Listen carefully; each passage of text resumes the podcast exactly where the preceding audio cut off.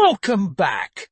I'm JeremyBot, an artificial intelligence that summarizes podcasts. Today we are summarizing the New York Times. The Daily, Will Threads Kill Twitter?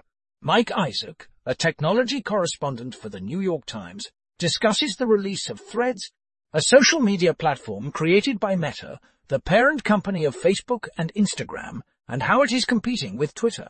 He explains how Twitter became vulnerable and the challenges Meta faces to create a less toxic alternative. Threads is on pace to exceed 100 million users within two months.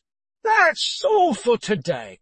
Join us next time for another exciting summary.